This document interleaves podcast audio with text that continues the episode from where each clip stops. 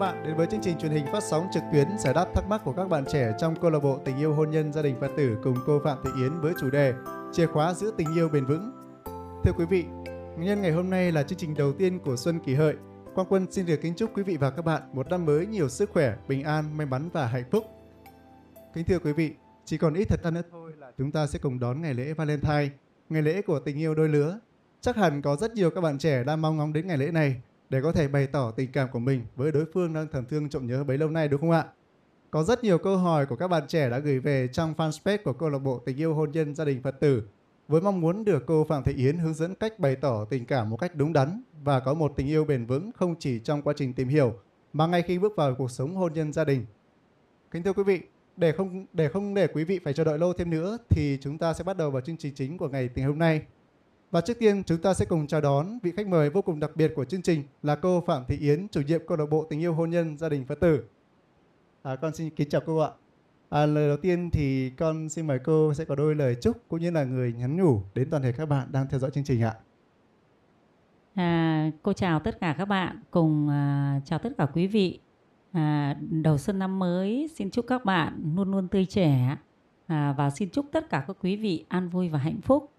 À, đầu xuân năm mới thì các bạn trẻ đã có duyên lành với Phật Pháp, cho nên các bạn biết về nhân về quả, nên có những cái câu hỏi gửi về để cho Yến có thể trả lời theo cái cách nhìn trong Phật Pháp là cách nhìn về nhân quả. Cho nên Yến chúc tất cả các bạn chúng ta hướng theo nhân quả để có được một năm mới thật là hạnh phúc và an vui. À, vâng, con xin chân thành cảm, cảm ơn những lời chúc tốt đẹp của cô. Hy vọng rằng những lời chúc tốt đẹp của cô sẽ cho các bạn một nguồn năng lượng mới để bước vào một năm mới nhiều ý nghĩa hơn và chúng ta sẽ có nhiều chương trình mới hơn. Và thưa cô là chỉ còn ít thời gian nữa thôi là ngày lễ Valentine đến rồi. Thì có rất nhiều bạn đang mong ngóng đến ngày lễ này để bày tỏ tình cảm với đối phương. Và điển hình như trên tay con đang cầm một câu hỏi đến từ bạn Nguyễn Xuân. Có nick là Nguyễn Xuân thì bạn có hỏi rằng: con thưa cô, con có quen một người con gái đang là giáo viên mầm non và con cũng muốn tỏ tình với cô ấy. Sắp đến ngày lễ tình yêu thì con có nên tỏ tình với cô ấy không ạ? Mong cô cho con lời khuyên ạ.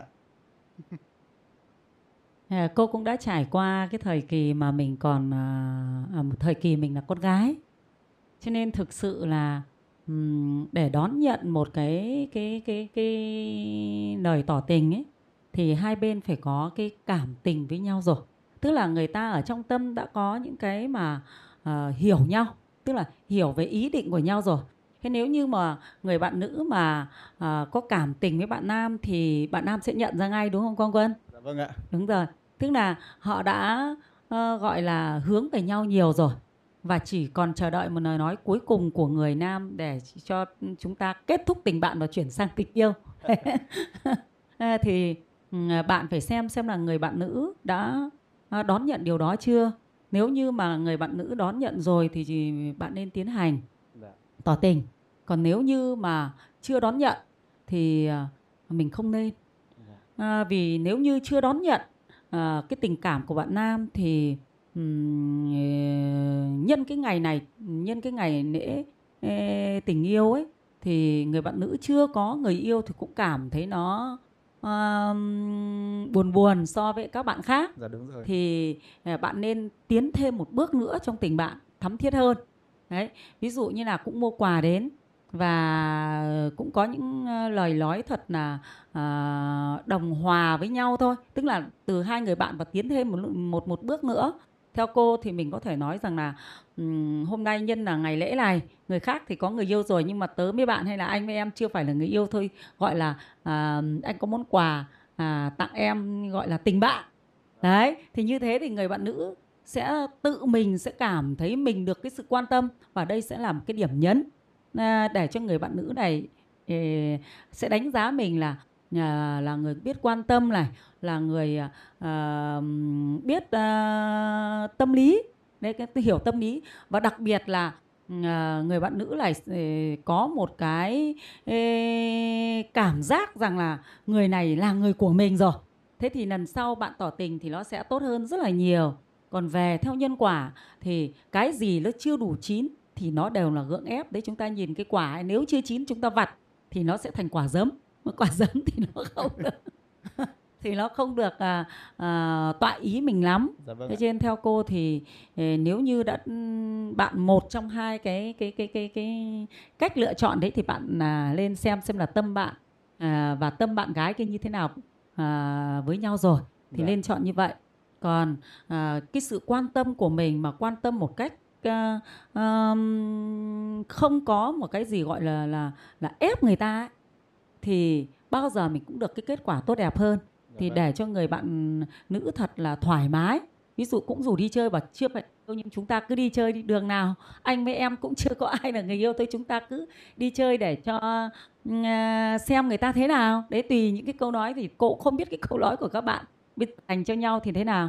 Thì bảo là chúng ta cứ đi hoạt vào đây để đi uh, chơi với mọi người, chưa phải là người yêu nhưng chúng ta là người bạn, người bạn tốt. Dạ vâng, con xin chân thành cảm ơn cô. Hy vọng rằng bạn có nick là Nguyễn Xuân sẽ được lắng nghe những lời chia sẻ của cô Yến và xem xét lại toàn bộ những quá trình mối quan hệ giữa bạn và người bạn nữ bạn đang hướng tới, để từ đó bạn sẽ có một quyết định đúng đắn hơn. À, tiếp theo sẽ là một câu hỏi từ một bạn có tin nhắn gửi đến là xin được giấu tên. Và à, thưa cô, cháu mong cô cho cháu một lời khuyên ạ. Cháu có một người bạn nam cũng gọi là hơi thân một chút. Cháu biết bạn ấy có cảm tình với cháu, nhưng cháu thì coi bạn ấy như một người bạn bình thường thôi ạ. À. Và một buổi tối khoảng hai tháng trước, hôm đó bạn ấy đưa cháu đi chơi về. Gần đến cổng nhà cháu thì bạn ấy dừng lại, kéo tay cháu lại và tỏ tình với cháu. Cháu vừa tỏ tình một cái. Bạn ấy vừa tỏ tình một cái thì cháu chưa trả lời. Thì bạn ấy liền ôm cháu vào và hôn. Cháu thực sự rất bất ngờ, chân tay cháu bủn rủn như chết lặng đi. Trời tối, chỗ đó lại gần nhà cháu nên cháu cũng không biết phải phản ứng như thế nào cả. Kêu lên cũng không được, mà không kêu lên thì cũng không được. Đó cũng là lần đầu tiên có người ôm và hôn cháu như vậy. Từ ngày đó trở đi, cháu cũng không biết phải làm gì. Cháu tìm cách tránh mặt bạn ấy, nhưng không tránh được vì bạn ấy thường xuyên tìm cách gặp cháu. Thực lòng cháu không nỡ từ chối bạn ấy vì cháu sợ bạn ấy tổn thương. Nhưng cháu biết tình cảm dành cho bạn ấy không phải là tình yêu.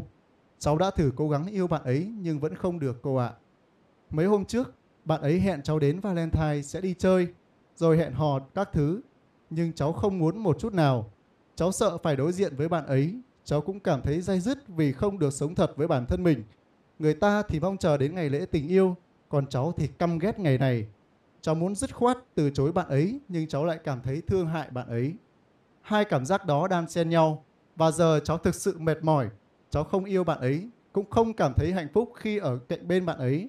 Trong cháu hiện tại đang có hai luồng nghĩ: bỏ thì thương mà vương thì tội. Thưa cô, giờ cháu phải làm như thế nào ạ? Con xin mời cô cho bạn lời chia sẻ ạ. Thực sự thì đây cũng là một à, lời nói để cho tất cả các bạn nam à, chúng ta hiểu thêm về bạn nữ mình một chút. Khi các bạn tỏ tình, các bạn quá mạnh mẽ mà các bạn không để ý đến đối phương, xem là có yêu các bạn hay không, có cảm tình với các bạn hay không. Mà các bạn làm như thế thì quả thật là người nữ cũng rất là khó xử lý cái tình cảm của mình. Bởi vì thực sự là cái tuổi mà à, con gái mới gọi là con, tuổi dậy thì, tuổi mà à, người ta đang nhìn ngắm tất cả um, những người xung quanh mình để mà lựa chọn. Thì bao giờ người ta cũng có một cái nét hồn nhiên hoặc là vô tư, hoặc là có những người người ta cũng uh, quan tâm đến bạn nam này tí, quan tâm đến bạn nam kia tí, quan tâm bạn nam kia tí. Bởi vì là chính các bạn nam quan tâm đến các bạn nữ trước, cho nên là các bạn nữ sẽ quan tâm lại, cho nên bạn nam này không tinh ý lại ngộ nhận rằng là bạn đó đã yêu mình. Vâng ạ. Thế cho nên đây là một cái mà để các bạn nam chúng ta nhìn ạ. Thực sự khi mà uh, con gái mà bị những cái bất ngờ, họ rất là khó khó chống đối. Bởi vì bạn nữ thì dù sao cũng cũng là chân yếu tay mềm. Cái thứ hai nữa này, đi đến một cái là tình huống bất ngờ. Nó bất ngờ như thế thì quả thật là không xử lý được rồi. Mình mà bị như phái nữ mà bị phái nam mà ôm chặt vào người thì đương nhiên là nó sẽ bủn rủn chân tay ra rồi, không phản ứng gì được. Dạ, vâng ạ. Thế, thế rồi thì những cái hôn đầu đời thì thực sự là người bạn nữ người ta rất là bâng khuâng, người ta rất là uh, giữ gìn và coi trọng. Đúng rồi, rất là coi trọng và cảm giác như là cái gì đó là trao gửi, thực sự là trao gửi. Dạ, vâng ạ. Thế mà họ lại không được thỏa mãn trong cái tâm ý thì họ trở nên thất vọng. Dạ. Họ trở nên mệt mỏi. Thì những cái sự thất vọng mệt mỏi thì ai lại là người hứng chịu? Chính bạn nam là người hứng chịu. Dạ, đúng rồi ạ. Bởi vì là như thế thì bạn nữ sẽ trở lên rất là ghét bạn nam, sợ không muốn gần gũi, thì bạn nam sẽ không đón nhận được cái cái cái cái tâm yêu thương mà mà cái cái, cái gọi là cái niềm hứng khởi của bạn nữ đối với mình. Dạ, ví dụ vâng. như là người bạn nữ mà yêu bạn nam thì người ta có những cái khắc khoải, người ta có những chờ đợi, người ta có những chờ mong. Ví dụ như là rất là mong người bạn nam có thể là gọi điện đến cho họ, để cho họ chỉ cần chỉ cần gọi điện đến cho họ để họ nghe thấy tiếng thôi họ cũng đã thấy vui rồi, dạ, họ vâng. thấy hạnh phúc rồi. Nhưng mà khi họ bị ép thì uh, nghe thấy tiếng thì họ lại ghét. Dạ, vâng. Đấy. Thế, thế thì thế thì làm cho bạn nam rất là bất lợi. Trên qua cái tâm sự của bạn nữ này thì cô cũng khuyên các bạn nam rằng nên tỏ tình vào thời điểm nào để cho người nữ có được hạnh phúc, và nên tỏ tình vào thời điểm nào để giữ được cảm xúc yêu cho người nữ. Vâng. Chứ nếu như mà mình tỏ tình không đúng thời điểm thì người nữ sẽ mất mất cảm xúc yêu. Và mất cảm xúc yêu thì tình yêu nó không thi vị nữa. Vâng. À, trong cuộc sống của chúng ta thì không thể tránh khỏi tình yêu được, vì chúng ta là cư sĩ Phật tử tại gia, còn phải sống với cuộc sống tại gia gia đình, cho nên cái tình yêu nó rất là quan trọng.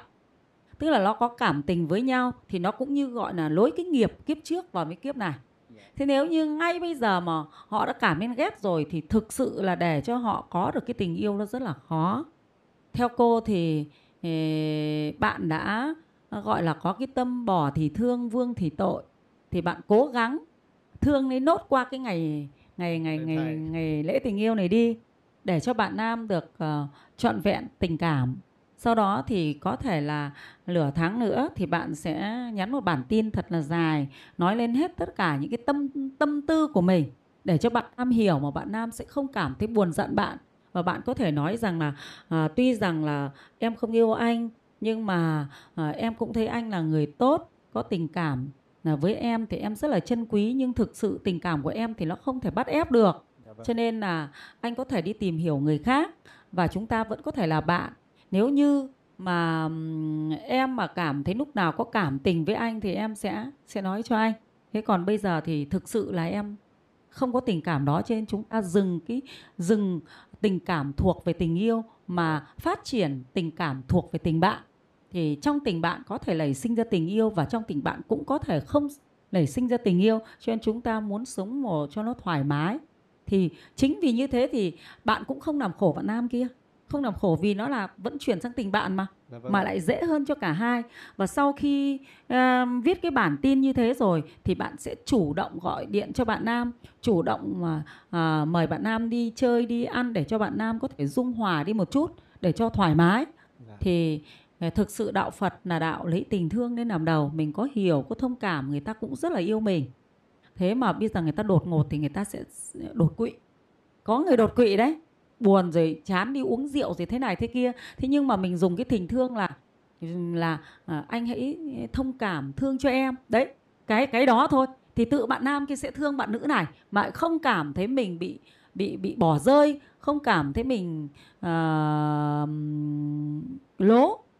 Ờ, tại vì như thế này bạn nữ nói lại sợ bạn nam thì nghĩ mình là như thế. Dạ, vâng ạ. Thế nhưng mà bạn nữ đã thông hi, thông cảm, thấu hiểu và trân quý cái tình cảm của bạn nam rồi thì eh, như thế sẽ làm cho hai bạn hiểu nhau hơn mà tốt với nhau hơn. Đấy, và à, bạn nữ cũng nên nói rằng là um, em cũng mong rằng là chúng ta là tình bạn, nhưng có gì chúng ta cũng được nói thẳng với nhau, uh, chia sẻ với nhau và hiểu với nhau nhiều hơn. Thì không biết sau này có thể tiến được hơn không, nhưng mà em nghĩ là chúng ta đừng mất đi cái tình cảm tình bạn. Thì chính đạo Phật là phải xử lý trên tình thương như thế. Thì bạn không phải có lợi trong một tình cảm này mà bạn có lợi trong tình cảm khác.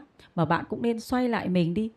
Bạn phải có những cái nhân quả mà thích những cái mà ép buộc trong tình yêu. Nếu mà bạn xem những phim Hàn Quốc hay phim gì phim gì đấy, và bạn thần tượng rồi là bây giờ bạn bị quả báo đấy. Quả báo là cứ ép buộc như thế, xem bị quả báo.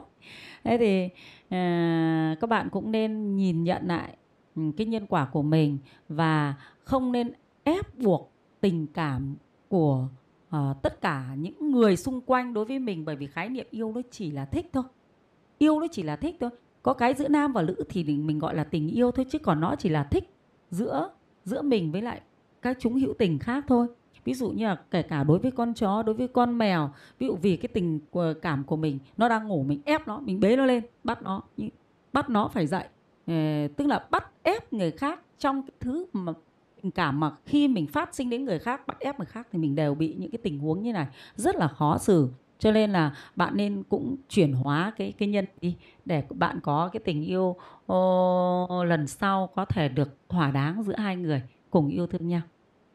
À, con xin chân thành cảm ơn cô. Hy vọng bạn nữ gửi câu hỏi về cho chương trình cũng lắng nghe được những lời chia sẻ của cô rồi. Và Quân hy Quân cũng nghĩ rằng là tình huống này không chỉ riêng của bạn nữ mà có thể rất nhiều bạn, kể cả nam, kể cả nữ cũng đã đều gặp phải. Và các bạn nam ạ, à, đôi khi cách bày tỏ tình cảm nó là cả một nghệ thuật. Nó cần một sự khéo léo. Và trong tình yêu, sự bất ngờ đôi khi mang đến sự thi vị rất là hay. Nhưng chính sự bất ngờ đấy cũng lại phản tác dụng của chúng ta. Hy vọng các bạn nam sẽ có những cái quyết định và cách bày tỏ ứng xử tình cảm của mình sao cho thật khéo léo nhé. à, Tiếp theo vào chương trình thì con xin đọc câu hỏi của một bạn có gửi về chương trình về vấn đề hợp tuổi. Vâng. Con chào cô Yến ạ. à. Con sinh năm một nghìn chín trăm chín mươi tư. Bạn gái con sinh năm một nghìn chín trăm chín mươi bảy, rơi vào cung ngũ quỷ, có lấy được nhau không ạ? À? Nếu không được, có cách nào hóa giải không ạ à, cô? à, con thưa cô, nói về cái mảng uh, cung ngũ quỷ này thì con có được tìm hiểu một chút thôi. Đó là được do một ông vua bên Trung Quốc tên là Phục Hi sáng tạo ra. Thì con cũng nghe về cái tên cung ngũ quỷ rất là nhiều rồi, và cũng rất nhiều người bạn của con cũng phân vân về vấn đề là À, mình với bạn gái của mình hay là mình với bạn trai của mình cũng phạm cung ngũ quỷ. Thì không biết làm cách nào bây giờ, và có, có hậu quả gây ra là rất nhiều bạn đã phải chia tay nhau vì thế. Thì con mong cô là nhân theo câu hỏi này chia sẻ với các bạn đang xem chương trình là về cái vấn đề hợp tuổi và phạm cung ngũ quỷ như thế này như thế nào ạ? à, Cô xin chia sẻ đúng với tinh thần nhân quả của Đạo Phật. Chúng ta không bao giờ bị chịu bất cứ một cái gì cố định. Bây giờ cô chỉ nói một sự việc thôi. Ví dụ Quân với cô là hai cô cháu hiểu nhầm nhau. Dạ. Thì chúng ta không thể đi cúng khấn để cho hết hiểu nhầm nhau được. Mà chúng ta phải đến nói chuyện với nhau. Để làm sao cháu như thế nào, cô như thế nào để cô cháu hiểu nhau và thông cảm. Qua cái sự việc đó đã được bày tỏ ra. Chứ chúng ta không chấp nhận một cái việc gì đó nó là định sẵn cho mình và không thay đổi được là chúng ta không chấp nhận. Thì dù là bạn có nói rằng là bạn có cái kiếp trước bạn như thế nào đi, mà đến kiếp này bạn bị định nghiệp bởi cái cung ngũ quỷ này, thì điều đó cũng đã là sai rồi. Chúng ta chỉ bị định nghiệp bởi cái gì thôi? Thứ nhất là chúng ta sinh ra ngu si, đầu óc bị đau, bị điên thì chúng ta phải chịu. Thứ hai là chúng ta sinh ra da trắng, da đen thì phải chịu. Thứ ba là chúng ta sinh ra là cao thấp, lùn bé là phải chịu. Cái đấy là chúng ta phải chịu. Còn cái gì mà chúng ta xử lý được trên suy nghĩ thì chúng ta biết nó đều chuyển nghiệp được. Ví dụ như cuộc sống của hai người là chúng ta hoàn toàn xử lý trên suy nghĩ. Cho nên không có cái gì là định sẵn cho chúng ta được. Bởi vì suy nghĩ nó có tính chất định sẵn đâu. Nó không có tính chất định sẵn được. Cho nên là không có cái gì mà thuộc về suy nghĩ nó lại có thể định sẵn được. Ví dụ như là cái nghiệp kiếp trước của mình, kiếp này phải lấy phải một người vợ ăn tàn phá hại hay cái này cái này đi. Nếu mình biết trước từ lúc mình chưa có người yêu, chưa có vợ đi, thì mình phải đi tìm nguyên nhân là người vợ ăn tàn phá hại này là do đâu mà mình phải lấy phải cái người vợ như thế. Thì phải là do kiếp trước mình có vung phí tài sản khi lấy khi đời sống vợ chồng của mình ở kiếp trước.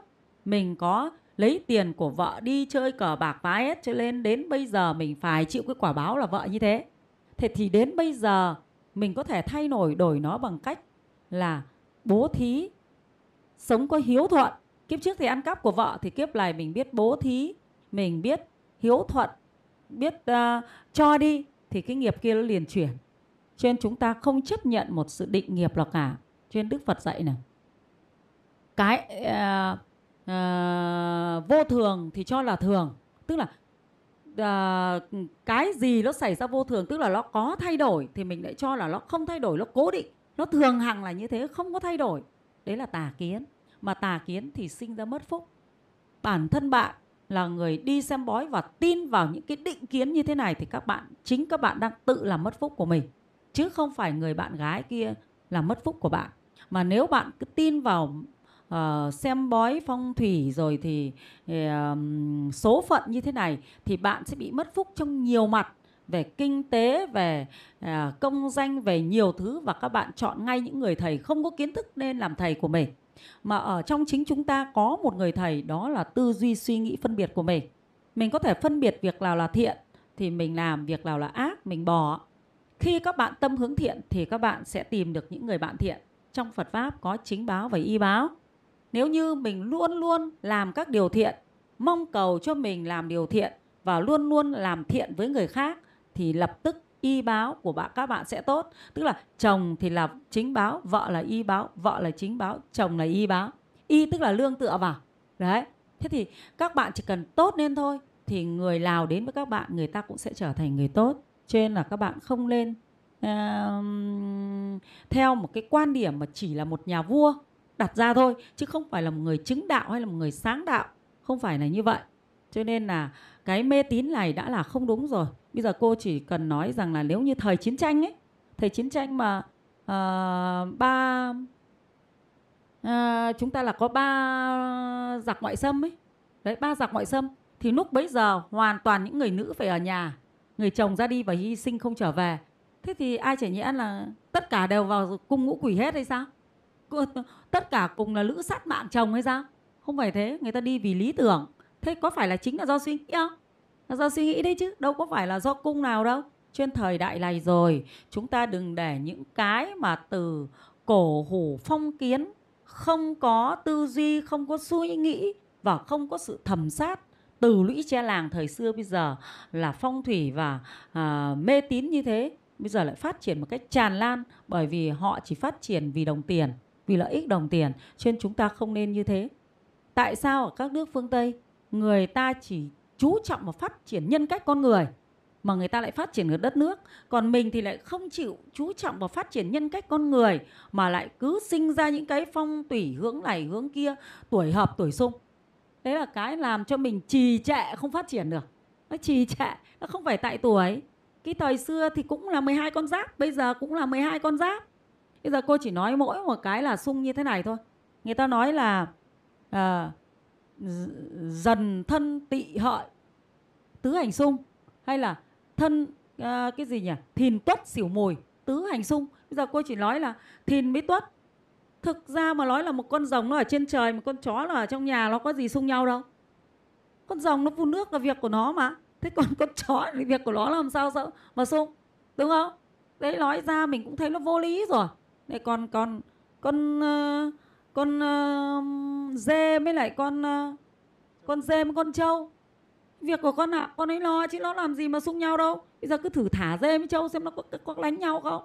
Thế rồi thì thử thả một con rồng với lại một con con ó uh, xem nó có xung nhau không. Chó với mèo một nhà nó còn không có xung nhau kìa kìa. Chó mèo có thể nó còn chơi với nhau như bạn đấy chứ, thấy không? Thế chúng ta này là một con người mà tự người ta đặt cho mình rằng cái năm này của mình phải là chó, tự người ta đặt cho mình là năm này là phải là là lợn, là mình đẻ ra cái năm này là cầm tinh con lợn. Đấy, đâu có thấy như thế đâu, làm gì có cái tính nét gì mà giống lợn đâu. Đó. Thế cho nên là tự mình mặc định cho mình những cái mà người khác uh, nói ra không hề có lý gì cả. Cho nên là cô khuyên các bạn nên bỏ những cái tà kiến này đi, bỏ hẳn nó đi, và các bạn quay lại tu sửa đạo đức của mình. Và các bạn cứ yêu những người nào mà các bạn cảm thấy nó hợp với mình, và còn những cái điểm gì chưa hợp thì các bạn chỉnh sửa theo nhân quả. Đó là cùng nhau, hai người cùng nhau làm thiện, bỏ ác thì phước báo của các bạn tăng. À, cho nên là các cụ thời xưa của cô nói là à, ông bà à, ông bà tu đức để phúc cho con, có phải là vẫn vẫn là cái đức không, chứ đâu có phải là cái tuổi đâu. Nhá, cho nên cô mong rằng thế hệ trẻ các bạn đừng để cái mê tín này nó làm hủy hoại cuộc đời các bạn. Dạ vâng, con xin chân thành cảm ơn cô ạ. À, hy vọng rằng các bạn sau khi nghe những lời chia sẻ của cô Yến sẽ xác định cho mình một cái tư tưởng rằng không nên quá bận tâm và để những luồng định kiến cổ hủ trong quá khứ mà gây cản trở đến chuyện tình cảm của, của chúng ta. Và trong tình yêu thì chúng ta đôi khi không tránh khỏi những sự khác biệt, những mâu thuẫn. Nhưng hy vọng rằng hai bạn có thể hòa hợp với nhau và biết nương tựa tam bảo, biết làm phúc lành để tích phúc báo, để cho chúng ta từ đó có nhiều thiện duyên và phước báo, và có thể hai bạn sẽ có một hạnh phúc viên mãn hơn trong tương lai. À, con chân thành cảm ơn cô. Và con xin đến với câu hỏi tiếp theo từ tin nhắn của một bạn tên nick là Thu Thu. À, bạn có hỏi rằng: cháu chào bác Yến ạ, cháu là học sinh cấp ba, cháu đang vướng vào chuyện tình cảm, mong bác cho cháu lời khuyên ạ. Cháu là fan K-pop, tức là nhạc Hàn Quốc đấy ạ. Cuộc sống của cháu chỉ xoay quanh việc học và việc theo dõi tin tức của các oppa, tức là các ca sĩ bên Hàn Quốc. Và các anh ấy không những đẹp trai, ăn mặc thời trang mà còn ga lăng, tốt bụng, tài giỏi nữa ạ. Cháu ước gì người con trai yêu cháu cũng được phần nào như các oppa ấy. Mà hiện nay có hai người đang theo đuổi cháu. Một người thì rất quan tâm lo lắng cho cháu, nhưng theo kiểu cổ hủ. Anh ấy không thích cháu mặc váy ngắn, đi chơi về muộn, chơi với người bạn nam khác. Và không thích cháu quá thần tượng các idol, tức là các cái ca sĩ mà bạn ấy yêu mến. À, còn một anh khác thì đẹp trai, ga lăng, mà ga lăng với nhiều người con gái khác nữa nên có nhiều em gái mưa. Hai người đều yêu cháu nhưng cũng có khuyết điểm nên cháu đang băn khoăn, không biết nên chọn anh nào. Bác Yến cho cháu xin lời khuyên hạ. Còn mong cô cho bạn để chia sẻ. Bạn thì mới học cấp ba, thì cái việc mà xem phim để mà để những nhân vật trong phim ấy để trở thành thần tượng thì cái đó nó có cái sự nguy hiểm. Phim là do đạo diễn chứ không phải là do cuộc, đó là cuộc sống của các anh diễn viên. Chúng ta phải xác định hai cái này để các cháu bớt cái thần tượng ở trong trong trong trong trong trong trong cái suy nghĩ của mình đi. Diễn viên là cuộc đời khác hẳn với lại vai trong vở kịch hay là vai trong phim, là hai cái hoàn toàn khác nhau. Cái mà hoàn cảnh trong phim là do đạo diễn ông ấy viết ra, và các anh này chỉ là người đóng hợp với vai thôi, chứ còn không phải cuộc sống của các anh như thế. Mà cháu lên tìm hiểu thêm về cuộc sống riêng của giới ca sĩ và giới uh, diễn viên, cuộc sống riêng của họ như thế nào. Thì khi cháu rạch ròi được cái điều đó rồi, thấy được sự thật như thế rồi, thì cháu sẽ quay về với cuộc sống của chính bản thân cháu. Trách nhiệm của mình là người còn phải có học. Vì nếu như các cháu mà không học ấy thì các cháu sẽ thất bại về nhiều việc. Thì lúc bấy giờ có khi lấy ông thợ xây cũng chưa xong, chứ chưa nói gì đến ông ga lăng hay ông không ga lăng nữa. Thì cô trả lời như thế có thể là cô đứng ở phía phương diện người mẹ lo cho con, nhưng cô không phải chỉ có phương diện người mẹ lo cho con đâu, mà nó là thực tế đấy, nó là thực tiễn, chứ không phải là nó có cái gì đó ảo tưởng như các bạn. Thế còn nếu như bạn đến tuổi trưởng thành mà bạn có hai cái người như thế này thì bạn nên chọn ai? Thì bây giờ cô phân tích cho bạn.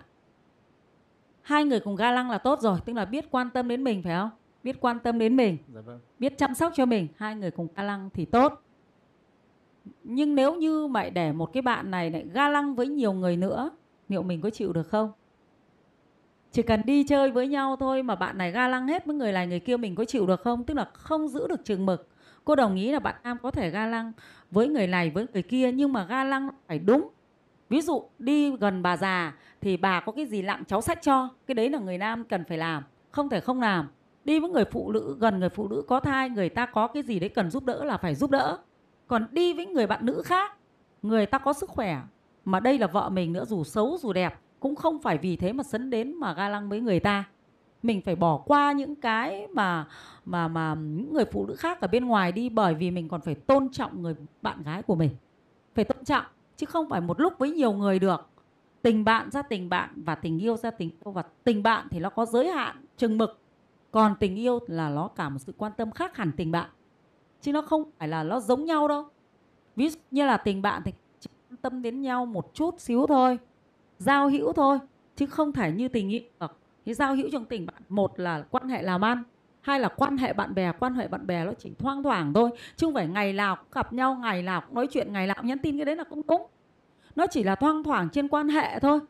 Còn nếu như là quan hệ về làm ăn thì nó trên mức độ công việc.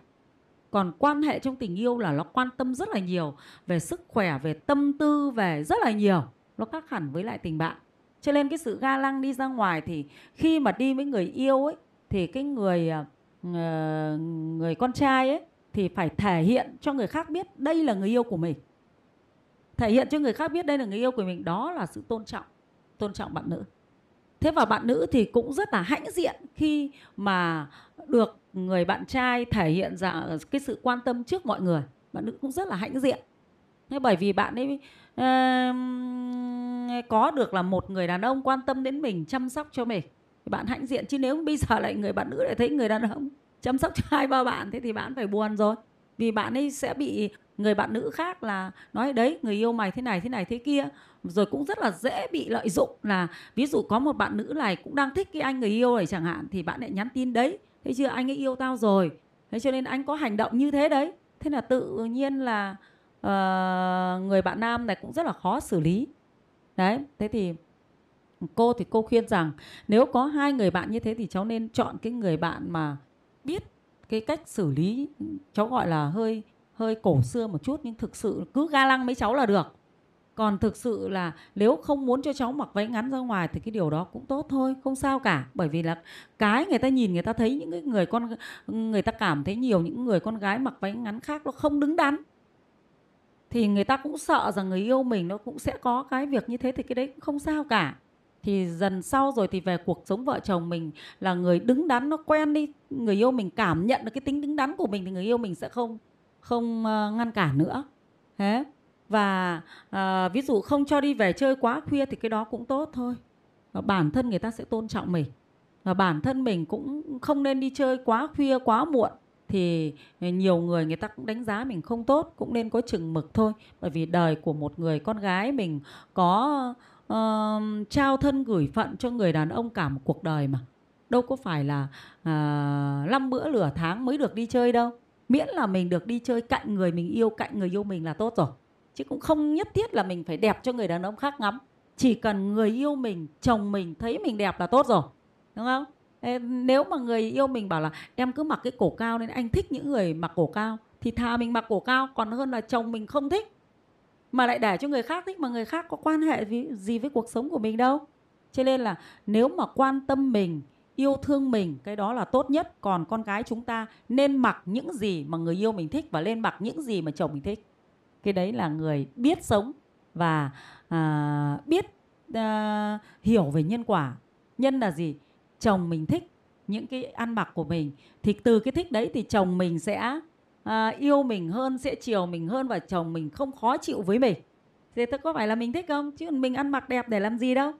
Đấy là nhân quả ngay trong hiện tại. Cho nên các bạn nên tư duy về nhân quả một chút, không sợ rằng là mình xấu, bởi vì mình không cần đẹp với ai. Quan trọng là bạn bỏ cái quan điểm ấy đi. Đẹp là tôi đẹp với chồng, còn bạn bên ngoài cứ chê mình xấu đến mấy thì chê, nhưng mà chồng bảo em mặc cái này đẹp quá, thế là được rồi. Tại vì với cái quan điểm đẹp và xấu là do một cái cách nhìn của mỗi người. Ví dụ như là Quang Quân mặc áo như này, người yêu Quang Quân bảo đẹp. Thế nhưng mà một cái người bạn nữ nào đó bạn lại thích là bạn nam ăn mặc áo hoa, hoa hòe, hoa sói cơ, thì lại bảo Quang Quân mặc không đẹp. Thế nhưng mà Quang Quân sẽ mặc cái gì đẹp khi mà người yêu Quang Quân cảm thấy mặc như thế, người yêu cảm thấy yêu và hạnh phúc là được, đúng không? À, con xin chân thành cảm ơn cô. Và hy vọng bạn à, nữ có nick là Thu Thu đang lắng nghe chương trình sẽ lắng nghe những lời phân tích và chia sẻ từ cô Yến, để từ đó à, suy ngẫm và quyết định cho mình một quyết định thật là đúng đắn về hạnh phúc tương lai của mình. à, Và tiếp theo thì con cũng xin chuyển sang câu hỏi tiếp theo của chương trình. Đó là từ một câu hỏi từ nick tên là Toán Đoàn. Con chào mọi người và cô Yến ạ. Con biết đến câu lạc bộ của cô nhờ vào việc tu tập ở chùa Ba Vàng. Tu học tại chùa nhiều điều hay bổ ích ạ. À. Hôm nay con mong cô có thể giải đáp giúp con những khúc mắc trong lòng ạ. À. Con đã trải qua hai mối tình và đều thất bại do con sống thiên về tình cảm. Con nghĩ sẽ sửa đổi bản thân để trở thành một người bản lĩnh cứng rắn, vì con là một đấng nam nhi đầu đội trời chân đạp đất. Nhưng con lại theo vết xe đổ mà si tình với một người đã có người chăm lo bên cạnh. Sâu trong tim con luôn cảm thấy cô ấy là một phần sống trong con. Con sẵn sàng hy sinh bản thân, dù chịu tổn thương cũng không làm người khác đó phải chịu uất ức. Con đã cố gắng tĩnh tâm thiền định nhưng kết quả không thành. Con muốn xin cô chỉ cho con một con đường sáng để con sớm thoát ra khỏi tình trạng này ạ. Con cũng muốn hỏi cô, tiền kiếp trước con đã bạc tình với nhiều người nên kiếp này phải trả nợ đúng không ạ? Con phải làm gì để không phải trải qua tình cảnh như bây giờ nữa ạ? Con xin cô cho bạn nam những lời hướng dẫn ạ. Tức là bạn cũng có là hay xem phim ấy phải không? Bạn, bạn ấy nam có này thì xem về thiên về tình cảm mà. Bạn ấy là một người sống thiên về tình cảm là chính. Thiên về tình cảm. Vâng. Đúng là trong Phật pháp thì có cái cái cái lời khuyên ấy là thế này: lấy trí mà thắng tâm, chứ đừng để tâm thắng mất trí tuệ. Cái mà bạn cho là xử sự như một đấng nam nhi ấy, thì nó chưa phải đâu. Bởi vì sao mà gọi là xử sự như đấng nam nhi? Đấng nam nhi thì bạn phải là đấng nam nhi đối với người chồng của người ta nữa. Tại vì bạn đang yêu người vợ của họ mà. Đang yêu người vợ của họ. Khi mà ví dụ hai vợ chồng người ta có cái gì đó bất ổn, đây cô bạn chưa nói ra là có bất ổn hay không. Nếu có bất ổn thì bạn kia mà kể cho bạn nghe, cái người nữ kia mà kể cho bạn nghe, thì bạn chia sẻ, à, à, nghĩ là bạn có thể là đưa cho bạn nữ kia được những cái an ủi, hạnh à, an ủi rồi đỡ buồn, đỡ tủi. À, bạn cảm thấy bạn là chỗ dựa của người bạn nữ kia và bạn cảm thấy đấy là một là, là tinh thần của đấng nam nhi thì là không đúng rồi. Không đúng. Mà tinh thần của đấng nam nhi là gì? Là phải đại trượng phu, tức là tâm người ta nó phải lớn. Và người ta phải khuyên bằng được người bạn nữ này và mình sẽ đứng vào để dàn hòa cho cuộc sống của họ sao cho tốt hơn. Đấy mới gọi là đấng nam nhi trong tình yêu. Nếu thực sự bạn có tình yêu đối với người bạn nữ kia thì bạn phải yêu tất cả. Bạn phải làm sao đó để cho bạn nữ kia được uh, uh, hạnh phúc, không bị bố. Bạn không làm cho bố mẹ bạn bị cười chê. Tại bạn nữ kia nếu như yêu bạn, lấy bạn thì bố mẹ cũng bị tủi, tủi, tủi nhục rồi. Con mình đi cặp bồ, rồi con cái của bạn nữ kia cũng căm ghét bạn nữ ấy. Rồi cái người chồng kia họ cũng sẽ trở lên ghét người vợ này. Thế thì không bao giờ là một đấng nam nhi lại mang đến khổ đau cho người khác nhiều như thế. Thì đấy không được gọi là đấng nam nhi. Có những cái câu chuyện, cô cũng, cái thời cô còn trẻ đấy, cô cũng có uh, nghe thấy một vài cái câu chuyện về cái việc mà Uh, người nam này uh, bất chấp tất cả để đến với một người nữ đang có gia đình. Và người ta cũng, uh, cũng, cũng có cái ca ngợi cái người nam này, tức là bất chấp hết vì tình yêu. Nhưng không phải, đấy là phá hoại. Nó làm cho nhau rất là khổ, chứ không phải là đấng nam nhi gì mà làm thế. Đấng nam nhi là phải điều phục được cái tâm mình, không làm khổ người khác. Mình phải vượt qua được tất cả các trở ngại trong tâm mình, làm cho người khác được hạnh phúc. Đấy mới gọi là là đấng nam nhi. Làm cho cha mẹ của một người người bạn kia, người bạn gái kia được hạnh phúc, làm cho con cái của người bạn gái kia là, là hạnh phúc, thì mình mới gọi là chiến thắng, mình mới gọi là đấng nam nhi. Chứ không thể nào mà gọi đấng nam nhi mà lại đi phá hoại hạnh phúc gia đình nhà người ta được. Người ta gọi đấy là tiểu nhân, chứ không thể gọi là đấng nam nhi được, phải không? Đấy, vì tình cảm của mình thôi mà bất chấp tất cả thì mình không thể gọi là đấng nam nhi. Đại trượng phu không thể gọi như thế được. Vì thế cho nên cô nghĩ rằng bạn nên tư duy nhiều về nhân cách của mình. Ai chả nhẽ mình sinh ra ở trong cuộc đời này, mình lại phải trở thành những người đi phá hại người khác hay sao?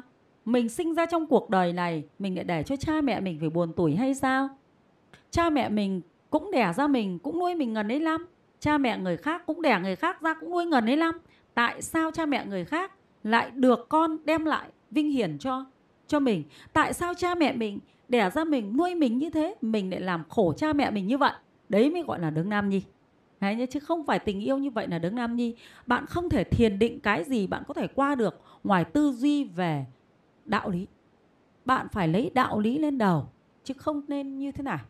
Nếu như cái người kia là người bỏ chồng rồi, bỏ chồng, có con mà bạn có tình cảm, thì thôi lúc đó bấy giờ thì bạn cứ theo cái tình cảm của bạn. Lúc bấy giờ cô chỉ phân tích bạn có giữ bền được hay không thôi. Hay là bạn là tình yêu gọi là nhất thời, chưa có suy nghĩ, chỉ vì những cái lời nói bên tai nhau. Người này nói, người kia nghe, người kia nói, người này nghe. Mà quên đi cuộc sống hiện tại nó sẽ là cuộc sống thật, nó là như thế nào. Còn khi yêu nhau nó mới là cuộc sống ảo thôi. Nếu như bao giờ hai người phải thực sự bàn bạc về một cuộc sống, định hướng về một cuộc sống, những lúc khó khăn, những lúc thế này, những lúc ta nhiều tiền thế này, ta ít tiền thế kia, và định hướng cho mình cuộc sống, thì cái tình yêu đó mới không là ảo tưởng. Cái tình yêu đó mới đem đến thật sự hạnh phúc. Bởi vì hiểu nhau, cùng nhau một chí hướng. Trong tình yêu thực sự nó rất cần tình đồng chí, tức là đồng một chí hướng. Đấy, cùng xây dựng. Thì cái tình yêu đó mới gọi thật sự là tình yêu hạnh phúc. Và cái người mà biết Biết cái, cái, cái, cái tư duy về tình yêu thì người ta phải tư duy như vậy. Chứ không ai tư duy chỉ bằng mỗi cái là sau nhất thời em khổ thế anh sẽ là người chia sẻ cho em đây thế này thế kia, mà lại không nghĩ đến tương lai về sau. Nên đúng thật, cái gì cũng làm theo lời Phật dạy thì được hạnh phúc. Phật dạy phải có tư duy, phải có thẩm giác. Nếu thấy cái điều đó đem đến lợi mình, lợi cho người, hãng làm. Nếu điều đó không phải là thiện, không đem đến lợi cho mình, không đem đến lợi cho người thì không làm. Cái người biết nhận định như thế mới được gọi là đấng nam nhi đại trượng phu. À, con xin cảm ơn cô. Hy vọng rằng bạn à, Toán Đoàn cũng đang xem chương trình sẽ qua lời chia sẻ của cô Yến sẽ hiểu hơn về định nghĩa của một đấng nam nhi. Và cụ thể trong chuyện tình hiện tại của bạn thì bạn sẽ biết rằng là một đấng nam nhi là một người mang đến hạnh phúc cho người con gái mình yêu cũng như gia đình cô ấy. Vì theo câu chuyện của bạn là người phụ nữ kia đã có chồng rồi. Thế cho nên là bạn à, cố gắng là suy nghĩ sâu hơn, rộng hơn và cố gắng điều phục tâm mình. Vì bạn là một người sống về tình cảm là chính, nhưng nên biết đặt lên trí lên trên tâm, trí lên trên uh, tình cảm của mình. Và con thưa cô là nói về chuyện tình yêu thì đôi khi con người ta thường cho nhau những lời hứa, và những lời hứa này đôi khi lại gây ra những sự khó xử trong tương lai. Cho nên là điển hình có một câu, một tình huống lời tâm sự từ một bạn có tên nick là Lê Phương. À, con xin đọc câu lời tâm sự của bạn như sau. Con chào cô Yến và mọi người ạ. À. Con quen một bạn nam trên mạng và cũng từng gặp thoáng qua. Bạn ấy chủ động làm quen rồi tỏ tình với con. Hết lần này đến lần khác, bạn ngỏ lời nhưng con đều thẳng thắn từ chối. Bạn không từ bỏ con nên con đành cho bạn cơ hội chờ ba năm nữa. Rồi sau mới làm quen để xem bạn có chờ được không. Và con nghĩ bạn sẽ nản mà từ bỏ thôi. Trong thời gian ba năm, con không cho gặp mặt mà chỉ nhắn tin qua điện thoại. Con cũng trả lời bình thường như vậy nhưng bạn ấy cứ mãi như thế. Lý do con không muốn yêu là vì con cảm thấy tình yêu là khổ. Con cũng tư duy về những bài giảng của thầy và cô dạy con cảm thấy không muốn yêu ai. Và con có chính kiến muốn đi tu để giải thoát. Con cảm thấy rất khó xử, không biết làm thế nào để từ chối bạn ấy. Xin cô Yến giải đáp thắc mắc giúp con. Con xin tri ân công đức của cô ạ. Qua đây thì cô cũng nhắn nhủ tới các bạn nam là bạn nữ rất là hay có những cái gọi là buông những cái lời hứa để cho uh, bạn uh, mình có thể là hẹn một... Đây cô chưa nói trường hợp của bạn là đi tu đâu nhé, muốn đi tu đâu.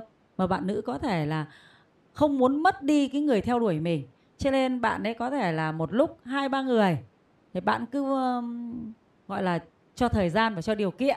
Để như thế để cho xung quanh mình nó có nhiều vệ tinh.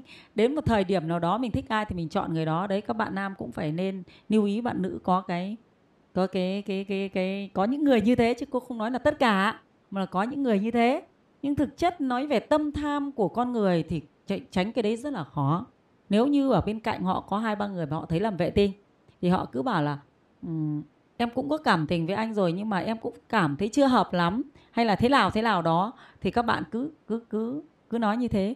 Còn thực sự những cái lời lời nói của của bạn ấy thì thực sự là cô cho đó là một lỗi rất là lớn, một tội lỗi rất là lớn.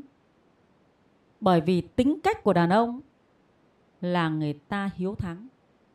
Cái gì càng khó thì họ càng muốn muốn làm. Và khi họ làm được thì họ mới cảm thấy mình là là người thành công. Trên người ta thường ví người đàn ông như là hổ, như là sư tử. Bởi vì họ có tính chất khám phá và họ rất muốn chiến thắng. Và chính cái chiến thắng đó khiến cho họ thấy hạnh phúc. Thế Quang Quân thấy là mình đâu có thích yêu người bạn nữ dễ dãi quá đâu. Dạ đúng rồi ạ. Đấy đúng rồi. Mà bạn nào lại càng gọi là càng thả câu nhiều thì mình lại càng càng muốn tấn công, phải không? Dạ vâng ạ. Càng theo đuổi. Thế đây thì bạn lại cho bạn ấy những ba năm, một lời hứa là ba năm. Thì đương nhiên là bạn kia thấy bạn này càng kiêu sa bao nhiêu thì bạn nam càng càng tấn công bấy nhiêu, càng chờ đợi bấy nhiêu. Bởi vì mình nghĩ rằng nó quý, quý trên nó khó. Thế thì bạn làm như thế là không đúng. Bạn phải trả lời thẳng. Nếu bạn đi tu, bạn phải trả lời thẳng luôn là em quyết định đi tu. Anh đừng theo làm gì phí công vô ích. Đấy. Mà nếu anh cứ theo em như thế thì thành ra là phá đi cái hạnh lành của em. Không tốt. Cho nên anh à, hãy giúp em trong cái việc đi tu của em cho nó thật là tốt. Thì, thì em cũng chúc cho anh tìm được cái người bạn đời thì, có cùng một chí hướng với anh. Đấy, đấy cô nói riêng về mặt đi tu. Còn mặt khác cũng thế. Ví dụ mình đi đâu mình cảm thấy mình không có cảm tình với người ta, đừng để cho người ta một cái lời hứa. Còn nếu như mình còn có cái cảm tình với người ta thì mình bảo là em chưa sẵn sàng. Đấy, tức là khi người ta tỏ tình thì mình bảo là em chưa sẵn sàng về việc này, thì, thì anh uh, uh, có thể tìm người bạn gái khác. Còn, còn bây giờ thì đối với tình yêu là em chưa sẵn sàng. Hoặc cái gì đó, miễn là cái mình nói lên được cái tâm của mình thôi. Hoặc là mình nói là em cũng quý anh, nhưng mà đối với tình cảm này, này thì em chưa sẵn sàng thôi. Tức là mình nói thật cái tâm của mình ra thì tốt hơn. Ở đâu sự thật cũng đem đến hạnh phúc, nói thật cũng mang đến hạnh phúc. Còn nếu như chúng ta nói dối như thế này thì làm khổ người khác. Đã nói dối thì sẽ làm khổ người khác và làm khổ mình. Nhất là những cái lời hứa mà cứ nói dối thì là một cái tội lỗi rất là lớn. Về mặt tình cảm, mình có nói dối người khác thì mình sẽ nhận lại những quả báo về cái việc mà điều phục tâm của mình nếu mình đi tu. Rất là khó. Và nếu như ở ngoài đời, mình sẽ bị người ta hứa hão rất là nhiều. Người ta không đồng ý cho mình nhưng người ta cứ hứa. Đấy, Quang Quân thấy ví dụ như là đi xin việc thôi. Đi xin việc, người ta không xin được việc cho mình, thằng người ta trả lời thẳng đi là không xin được. Nhưng người ta cứ bảo, được rồi, để đấy để bác hỏi. Thế có phải là chết không? Dạ, vâng. Thế cho nên là đừng nên hứa hão với ai cả. Quyết định không là không. Còn nếu mình còn có cảm tình thì mình nói là em cũng có cảm tình với anh, nhưng em chưa có tình yêu, em chưa sẵn sàng đón nhận tình yêu của anh. Mình cứ nói thật cái điều đó thì sẽ rất tốt. Cho nên là cái gì ở bất cứ phương diện nào chúng ta cũng nên là nói thật. Vâng. Đừng nên nói dối. Đừng nên vì cái nói dối đó để mà làm khổ người khác. Mà thực sự bạn nói dối như thế rồi bạn cũng rất rất là khó trong cái việc đi tu của bạn. Bởi vì à, bạn kia bạn ấy tấn công nhiều quá thì bạn ấy mủi lòng. Xong sau đó thì mình vì tham dục nên lại bảo chứ thôi tội nghiệp người ta đã hai năm, bây giờ mình bỏ đi tu thì mình là người nhẫn tâm quá. Thôi thì yêu thôi. Nhưng thực sự trong lòng đã bị người ta à, ba năm như thế, người ta cưa đổ mình rồi còn đâu. Đấy, nó, nó chỉ còn nằm câu nói bao biện thôi. Thế để rồi mình sẽ phá mất cái chí nguyện của mình nhé. Nên cô cũng mong là các bạn trong tình yêu cũng đừng có những cái lời hứa mà lời hứa hão khiến cho người ta đau khổ. Những cái lời hứa đó thì cô cho nó là lời hứa tội lỗi. Tội lỗi đối với mình, vì mình phải chịu quả báo, và tội lỗi đối với người, vì là mình làm khổ người khác cho nên mình sẽ bị quả báo. Dạ vâng, con xin chân thành cảm ơn cô ạ. à, Hy vọng bạn Lê Phương sau khi nghe những lời chia sẻ của cô Yến sẽ biết rằng những hãy dùng sự chân thật, hãy dùng sự chân thật để chia sẻ với bạn nam của mình. Và đặc biệt bạn là một người có chí nguyện đi tu nữa, cho nên là không nên nói dối. Và câu chuyện của bạn Lê Phương cũng sẽ là một bài học cho tất cả các chúng ta, kể cả bạn nam lẫn bạn nữ trong tình yêu cũng vậy. Chớ nên dễ dàng buông lời hứa quá. Và chúng ta hãy nên tư duy quan sát thật là kỹ, và phải thẩm sát thật là kỹ trước khi buông ra lời hứa của mình các bạn nhé. à, Tiếp theo thì con xin đến với một vấn đề nữa trong tình yêu. Đó là vấn đề yêu một người con gái vừa mới chia tay xong. Qua một uh, câu hỏi hay cũng gọi là một lời tâm sự từ một bạn có nick là Đức Nguyễn Trung. Cháu chào cô ạ. Cháu sinh năm một nghìn chín trăm chín mươi lăm và cô ấy sinh năm một nghìn chín trăm chín mươi sáu ạ. Cháu yêu cô ấy dù cô ấy đã có người yêu. Cháu đã tỏ tình khi họ chia tay nhưng cô ấy từ chối vì chưa quên được người yêu cũ. Khi tình cảm tốt dần lên thì cháu tỏ tình lần hai. Cô ấy trả lời cháu rất vô tư rằng em quay lại với người anh ấy rồi. Sau một lần cô ấy say rượu và được cháu đưa về nhà thì cô ấy bảo sẽ quên hết chuyện cũ và cũng nói có tình cảm với cháu. Nhưng cháu thấy cô ấy luôn đăng, chia sẻ và bình luận dạo rất nhiều về người yêu cũ và đột nhiên im lặng luôn với cháu. Cháu gọi không nghe, nhắn tin đều không trả lời. Cháu vẫn cảm thấy cô ấy và anh ấy người yêu cũ vẫn bình luận với nhau rất tình cảm. Liệu cháu với cô ấy có duyên phận không ạ? Cô cho cháu một lời khuyên được không ạ? Con xin mời cô cho bạn nam một lời khuyên ạ. À, cô thì cô nên cô thì cô khuyên bạn nên thế này.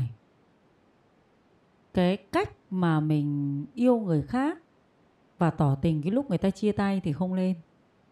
Bởi vì khi người ta chia tay ấy thì người ta có những cái nỗi buồn. Có thể vì cái nỗi buồn đó cho nên người ta lấy mình để lấp cái chỗ trống. Vì mình càng lấp chỗ trống bao nhiêu thì người ta lại càng nhớ yêu người yêu cũ bấy nhiêu. Lấp chỗ trống mà. Chứ không phải là thực tế. Vì người ta đang đau buồn thì người phải hiểu cái tâm lý của người vừa chia tay này. Người ta buồn khổ vì gì? Người ta nhớ rất nhiều đến cái mà hành động, những cái cử chỉ, những cái tình cảm đẹp của người ta. Người ta nhớ rất là nhiều. Và chính vì những cái hành động tình cảm đẹp đó khiến cho người ta đau khổ. Đúng không? Thì mình không thể nào mà lại lại lại xen vào những cái kỷ niệm của người ta được. Ví dụ như là bây giờ Quang Quân cứ thử nhé, và các bạn cũng thử. Mình đang có một cái cái dòng suy nghĩ rất là đẹp về cái gì đó mà có người chặn ngang, mình có bực mình không? Dạ, có. Rất là bực mình phải không? Vâng ạ. Tuy rằng là cái đó là thuộc về người yêu cũ, nhưng cái đó người ta đang nuối tiếc, người ta đang lắm giữ, người ta đang lắm giữ, người ta đang nuối tiếc. Dạ. Cho nên mình đến với họ và sẽ càng làm cho cho họ nhớ cái người yêu cũ kia thôi. Càng nhớ, càng nhớ nhiều. Vì có mình thì người ta càng nhớ nhiều. Dạ. Thế thì tốt nhất lúc bấy giờ bạn chỉ trở thành người bạn thôi. Và bạn nên tìm cách để cho họ quay lại nhau, thì đảm bảo bạn sẽ nổi bật được lên. Đấy, chứ còn nếu như mà bạn lại định thay thế người kia thì không bao giờ thay thế được. Vì bạn chưa có một cái gì nổi bật lên, chưa có cái gì để đáng ghi nhớ cả. Trong khi đó người ta có cái tình cảm với cái người cũ, người người người người yêu trước kia, người ta là một cái tình cảm trong sáng và hồn nhiên. Thế còn bạn xuất hiện đến bây giờ thì không phải là tình cảm trong sáng. Cho nên bạn muốn có được cái tình cảm trong sáng để làm dấu ấn cho người khác thì bạn phải thực sự là xuất phát từ tình cảm trong sáng thật sự. Là lời động viên. Nếu như mà bạn ấy giận người bạn nam cái gì thì bạn nói thôi thông cảm đàn ông các anh như vậy, như vậy, như vậy, như vậy. Thì chính cái nét của bạn đấy, cái, cái, cái, cái, cái, cái tính, tức là cái, cái cách xử lý của bạn khiến cho bạn trở thành một người đàn ông đích thực. Đúng không? Một người đàn ông đích thực thì sẽ làm dấu ấn cho cái bạn nữ này. Chứ còn nếu như mà bạn không xử sự được như thế thì bạn không thể nào có được bạn nữ này cả. Bạn chỉ luôn luôn là cái mà để cho bạn nữ này cảm thấy bạn là thấp hèn. Cô cũng chia sẻ thế này. Các cụ thường nói một câu mà gái ham tài, trai ham sắc.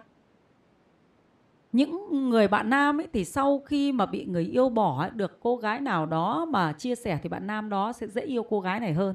Nhưng nếu như người bạn nữ mà bị người yêu bỏ mà bạn nam đến tỏ tình thì rất là khó.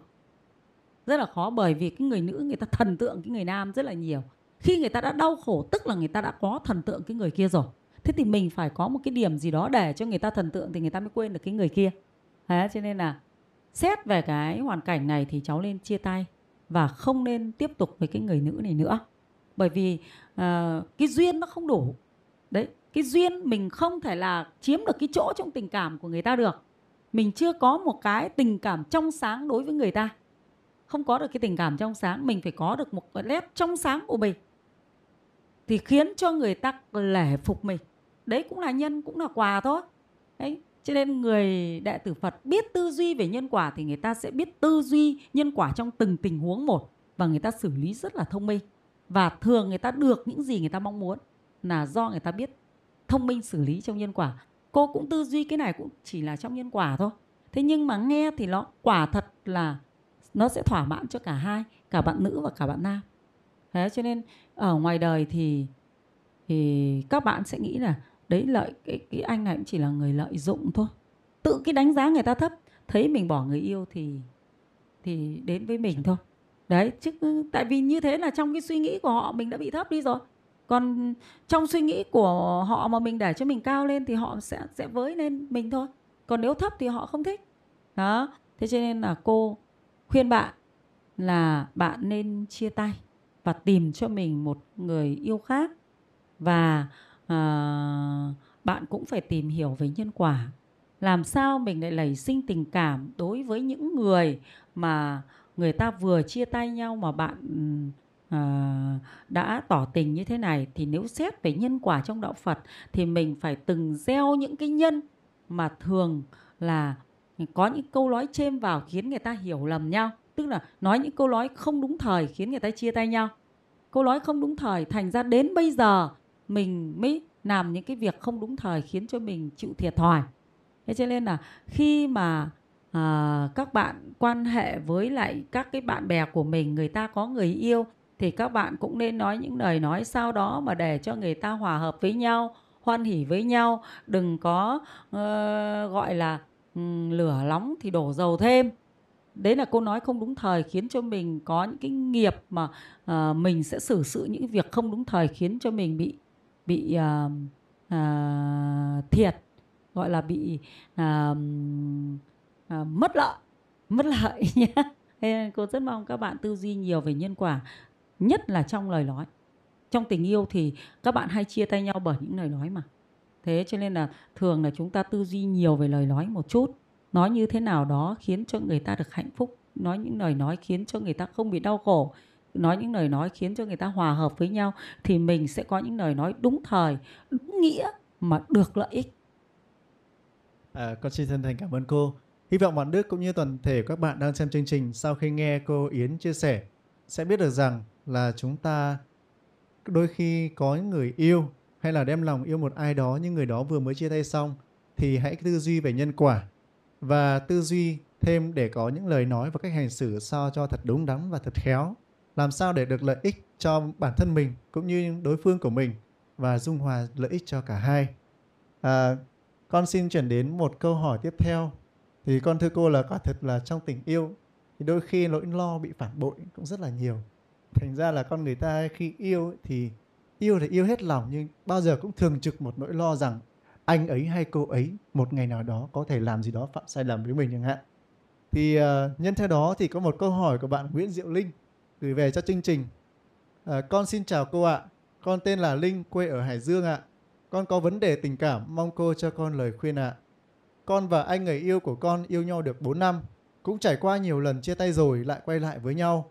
Trong quá trình yêu nhau thì khi anh ấy phản bội con, lòng con lại dấy lên cảm xúc đau đớn và không thể kiềm chế được những nỗi đau đó.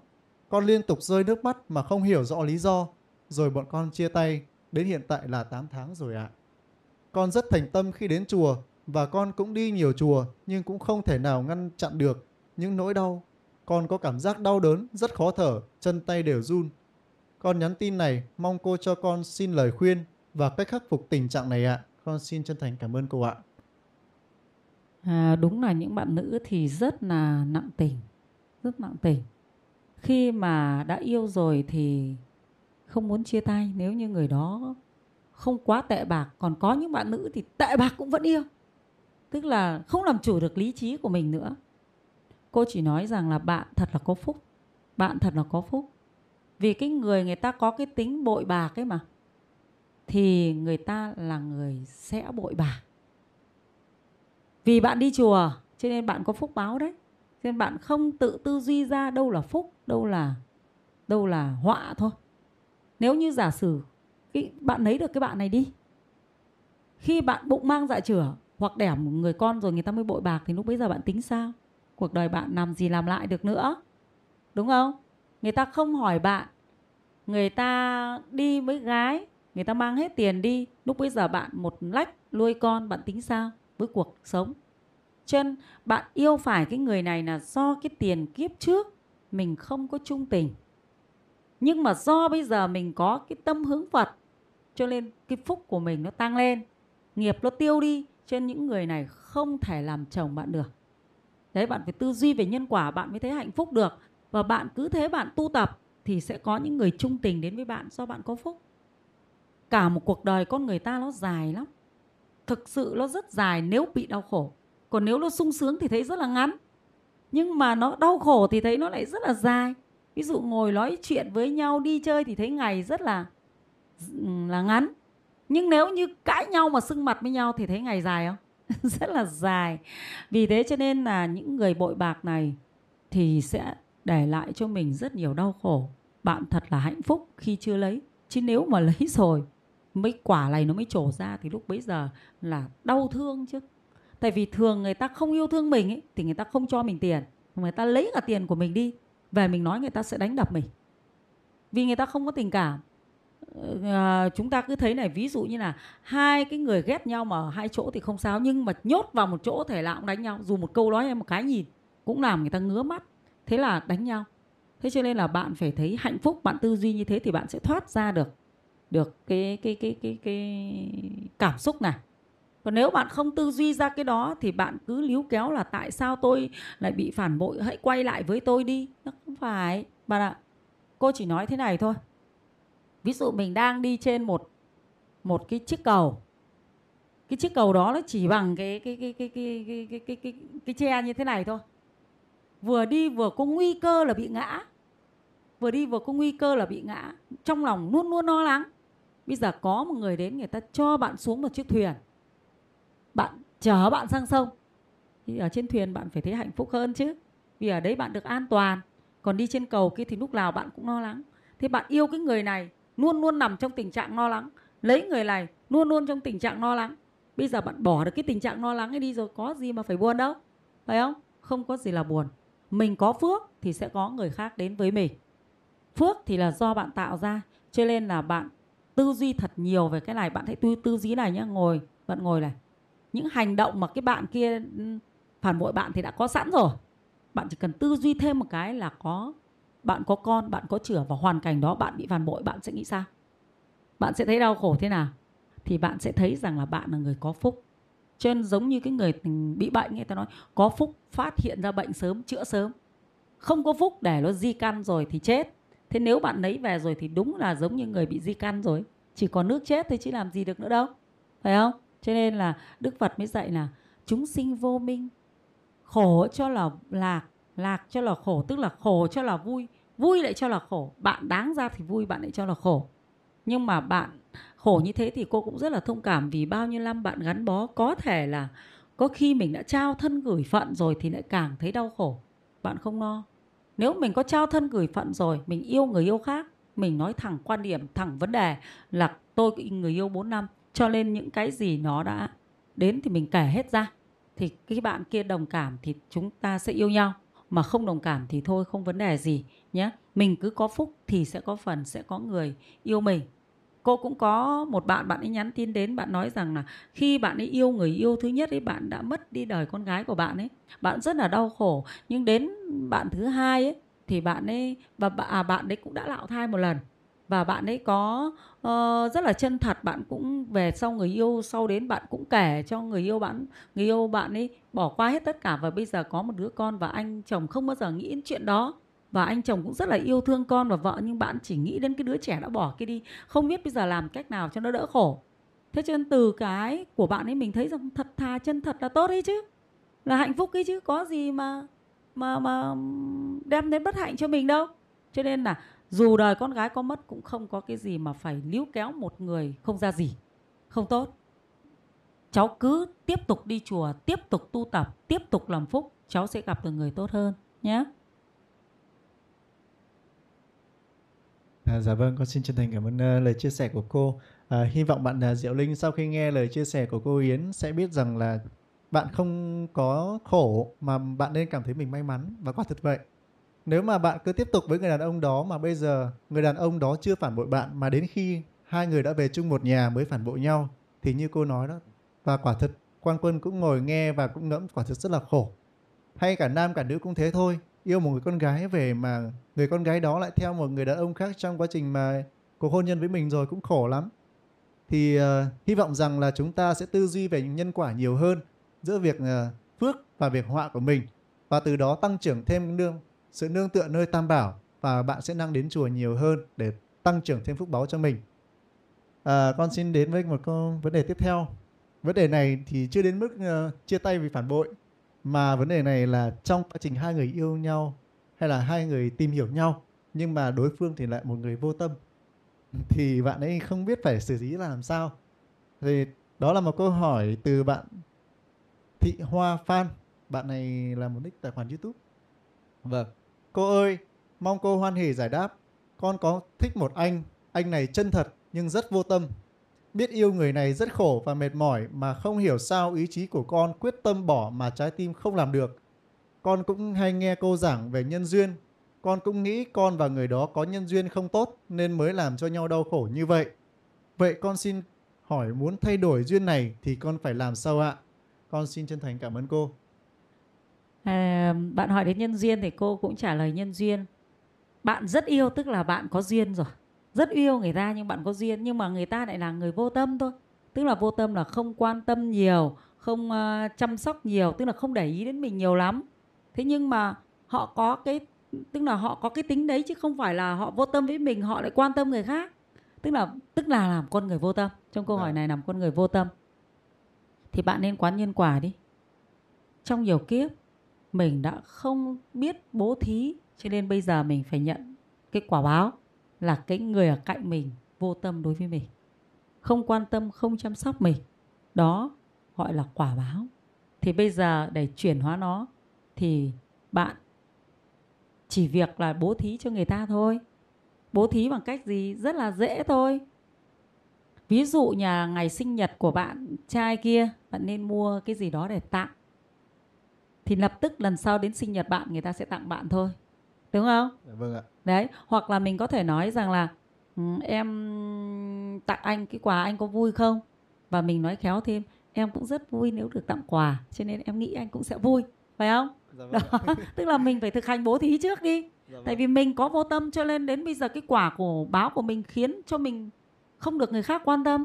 Thực sự cái qua cái vô tâm của mình có khi nó còn rất là nhiều chứ không phải ít như thế đâu. Đôi khi mình ngồi ăn cả một cái cái cái cái, cái mình có một cái, nhiều đồ ăn như thế này và mình mình lấy được đồ ăn của mình, những cái người bên cạnh người ta không có gì ăn, mình cũng không để ý, cho nên mình không bố thí cho họ. Đấy cũng là quả báo. À, đấy sau này cũng sẽ gây ra cái quả báo người khác vô tâm với mình thôi. Hoặc là đi trên một đoạn đường này, người già, hoặc là người già người ta thì leo núi nhưng mình cũng không biết mà giúp đỡ người ta. Tuy rằng không phải là việc của mình, nhưng đấy rồi mình cũng phải chịu quả báo vô tâm, bị người khác vô tâm với mình. Đi trên một chiếc xe có phụ nữ, có trẻ em, có người già, mình không nhường nhịn người ta, Mình, à, mình không nhường chỗ ngồi cho người ta. Đấy cũng là một quả báo vô tâm. Hoặc là à, về sau này cũng sẽ chịu cái quả báo vô tâm. Cho nên chính bạn cũng đã vô tâm với người khác rất nhiều. Ví dụ bây giờ cô chỉ nói là cái nhiều người, nhiều cái bạn trẻ cũng thế thôi. Bây giờ hiện tại chứ chưa nói đến cuộc đời về, cuộc đời trước đâu. Người ta hỏi đi đường này thì chỉ cho người ta đường kia để để thích thú cười với nhau, người ta đi lạc để thích thú cười. Mình sau này cũng bị cái quả báo, chứ không phải là không bị quả báo. Vô tâm khiến cho người ta đau khổ. Thế cho nên là khi bạn hiểu được về nhân quả như thế này rồi thì bạn chỉnh sửa rất là dễ. Bạn đi bố thí nhiều và lên quan tâm nhiều tới người khác hơn thì bạn sẽ được cái phước báo ngay trong hiện tại. Nhất là nếu như bạn mà biết quan tâm đến tam bảo. Đến tam bảo ví dụ như là uh, uh, mùa đông thì bạn nên mua uh, thức ăn gì để cúng dường. Mùa hè bạn nên mua thức ăn gì để cúng dường. Và ở trong nhà bạn thì bố mẹ bạn mùa đông thì bạn nên sắm cho cái gì. Mùa hè chưa đến mùa hè đến thì phải hỏi han. Thỉnh thoảng phải gọi điện về, mẹ ơi có nóng không, thế mẹ có ốm có mệt không. Tức là cái sự quan tâm của mình thật là nhiều thì mình sẽ được cái quả phước là người yêu mình, chồng mình quan tâm, đồng nghiệp quan tâm, bạn bè quan tâm, người khác quan tâm tới mình. Cho nên là bạn là chưa biết cho đi mà chỉ biết nhận lại, cho nên bây giờ muốn nhận cũng không lại, không có ai cho để mà nhận. Thì bạn chuyển hóa cái nghiệp này rất dễ thôi nhé. À, dạ vâng, con xin chân thành cảm ơn cô. À, qua đây thì con cũng xin được chia sẻ một cái câu chuyện của chính bản thân con thôi. Thì con cũng là một người có bạn gái. Thì con có bạn gái rồi. Thì trước đây con cũng là một người, cũng có thể nói là khá vô tâm với bạn gái của con. Con đứng trên cương vị là một người nam. Thì mỗi lần mà đến ngày sinh nhật hay là một ngày bạn ấy đau ốm chẳng hạn, thì con lại không biết hỏi han quan tâm bạn ấy. Thành ra là, nhưng mà con cũng không hiểu tại sao là mỗi lần mà con ốm, sốt hay là đến ngày sinh nhật của con ấy, thì bạn ấy rất là chu đáo. Bạn tâm lý là bạn ấy chuẩn bị những thức ăn ngon, hay là bạn ấy chăm sóc con tận tình từng thức ăn hay là viên thuốc uống. Thì từ đó con mới xảy ra cái suy nghĩ rằng mình, tại sao mà khi bạn ấy ốm mà mình không làm được, mà bây giờ bạn ấy ốm thì đáng lẽ con người ta là cũng phải vô tâm lại với mình. Tại sao này bạn ấy lại tâm huyết với mình như thế? Thì từ đó là con cũng có sự thay đổi hơn rất là nhiều về cái việc là quan tâm bạn gái của mình nhiều hơn. Thì hy vọng rằng là qua những, qua những câu chuyện của bạn à, nữ và những lời chia sẻ của cô Yến thì các bạn chúng ta trong tình yêu hãy nên dành sự quan tâm với nhau hơn, và đặc biệt là nên cùng nhau nương tựa nơi tam bảo, biết à, bố thí cúng dường nơi tam bảo để tăng trưởng phúc báo, và từ đó chúng ta sẽ có hạnh phúc viên mãn hơn nữa. Câu hỏi tình yêu rồi xuống đến là, là à, chồng. À. Thì uh, trên đây là những câu hỏi về của các bạn nam, các bạn nữ trong quá trình tìm hiểu và yêu nhau. Còn tiếp theo sẽ là một câu hỏi đến của bạn nữ về trong cuộc đời sống, hôn nhân, gia đình. Và đầu tiên sẽ là câu hỏi về mối quan hệ của mẹ chồng nàng dâu. Đó là một vấn đề muôn thuở từ xưa đến nay rồi. À, câu hỏi đến từ nick Hoàng Văn Trung. Con chào cô Yến, con là Hoàng Văn Trung, sinh năm một nghìn chín trăm chín mươi bảy. Con có một câu hỏi về nhân quả, mong cô giúp con ạ. À. Con và bạn gái yêu nhau được vài tháng thì cô ấy nói muốn sang Nhật làm việc. Nhưng khi cô ấy đi khám sức khỏe để đi Nhật thì bệnh viện nói cô ấy đã có bầu. sau khi kết hôn thì thai nhi bị chết lưu. Hôn nhân đến nay thì cũng gần một năm, con lại cảm thấy con không còn chút tình cảm nào với người vợ và đối xử rất tệ với vợ con. Con hay mắng mỏ, cáu gắt. Khi cô ấy khóc con lại cảm thấy rất hả hê và chỉ muốn thấy cô ấy đau khổ như vậy, nhưng đến hôm sau con lại thấy rất ân hận. Con không hề muốn như vậy, nhưng dường như con không điều khiển được tâm trí của mình. Khi còn là người yêu, nhiều lúc cô ấy rất ngang bướng và không nghe lời con. Nhưng khi kết hôn rồi, cô ấy dường như rất sợ con. Chỉ cần con thay đổi sắc mặt là cô ấy đã không dám nói tiếp rồi. Con biết rằng chúng con có duyên nghiệp với nhau và mọi thứ như được sắp đặt sẵn. Khi cô ấy nhất quyết muốn đi nước ngoài, thì lại có bầu và ngay sau ngày kết hôn xong, thì lập tức có thai lưu rồi hỏng. Con mong cô Yến bạch Phật giúp con được hiểu hơn về nhân quả của chúng con ạ. À. Trên đây là một lời tâm sự của bạn. Vâng. Trên đây là một lời tâm sự của bạn nick là Hoàng Văn Trung. Thì qua câu chuyện và những lời tâm sự của bạn về cái vấn đề bạn đang gặp phải như vậy, thì con mong cô là cho bạn những lời chia sẻ để bạn có thể là đối xử khéo và tốt hơn với người vợ của mình. Yeah, câu hỏi này cũng là cái câu hỏi mà bạn cũng gửi cho cô từ hôm trước, cho nên cô cũng hứa là hôm nay cô sẽ trả lời. Và um, cũng muốn là quán cho bạn về cái nhân quả tại sao như vậy. Bởi vì có những cái việc mà nó, nó bất bình thường quá, thì chúng ta phải quan tâm đến nhân quả thì chúng ta mới có thể nhẫn lại, mà có thể chuyển hóa được. Chứ nếu không thì rất là khó, vì bạn ấy không kiểm soát được các cái hành động của mình. Tức là bạn ấy cũng không phải là ghét vợ bạn ấy, thế nhưng mà có những cái việc như thế thì bạn không làm chủ được, và bạn ấy đến hôm sau thì bạn lại hối hận. Mà chính bạn ấy là, là người cản cái bạn nữ kia không cho đi nước ngoài. Thế thì khi quan sát thì cô mới biết rằng là trong cái tiền kiếp trước ấy, thì bạn ấy với lại bạn ấy thì chính là con trai, còn cái cô vợ này chính lại là mẹ đẻ của, của bạn ấy.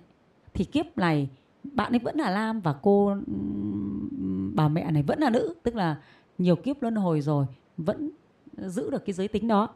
Thì đó là nhân duyên để khiến cho phải trả quả báo. Tức là trong cái tiền kiếp trước thì uh, bạn này là một bạn này là người chồng lấy vợ, thì vợ ở nhà với mẹ chồng, còn bạn phải đi làm xa. Thì bà mẹ chồng này thì bà ấy rất là thảo mai, bà ấy cứ thấy con trai về thì bà ấy nào là chăm sóc, bụng chửa thì bà ấy chăm sóc, bà ấy không cho làm cái gì, tức là không cho làm cái gì. Thế nhưng mà đến lúc con trai đi thì bà ấy đánh đập, rồi bà ấy không cho ăn, bà ấy đối xử rất là tàn tệ. Thì khi mà con trai về thì bà ấy lại đối xử tử tế, cho nên là cái cô vợ, cô ấy mới nói với chồng thì chồng không tin.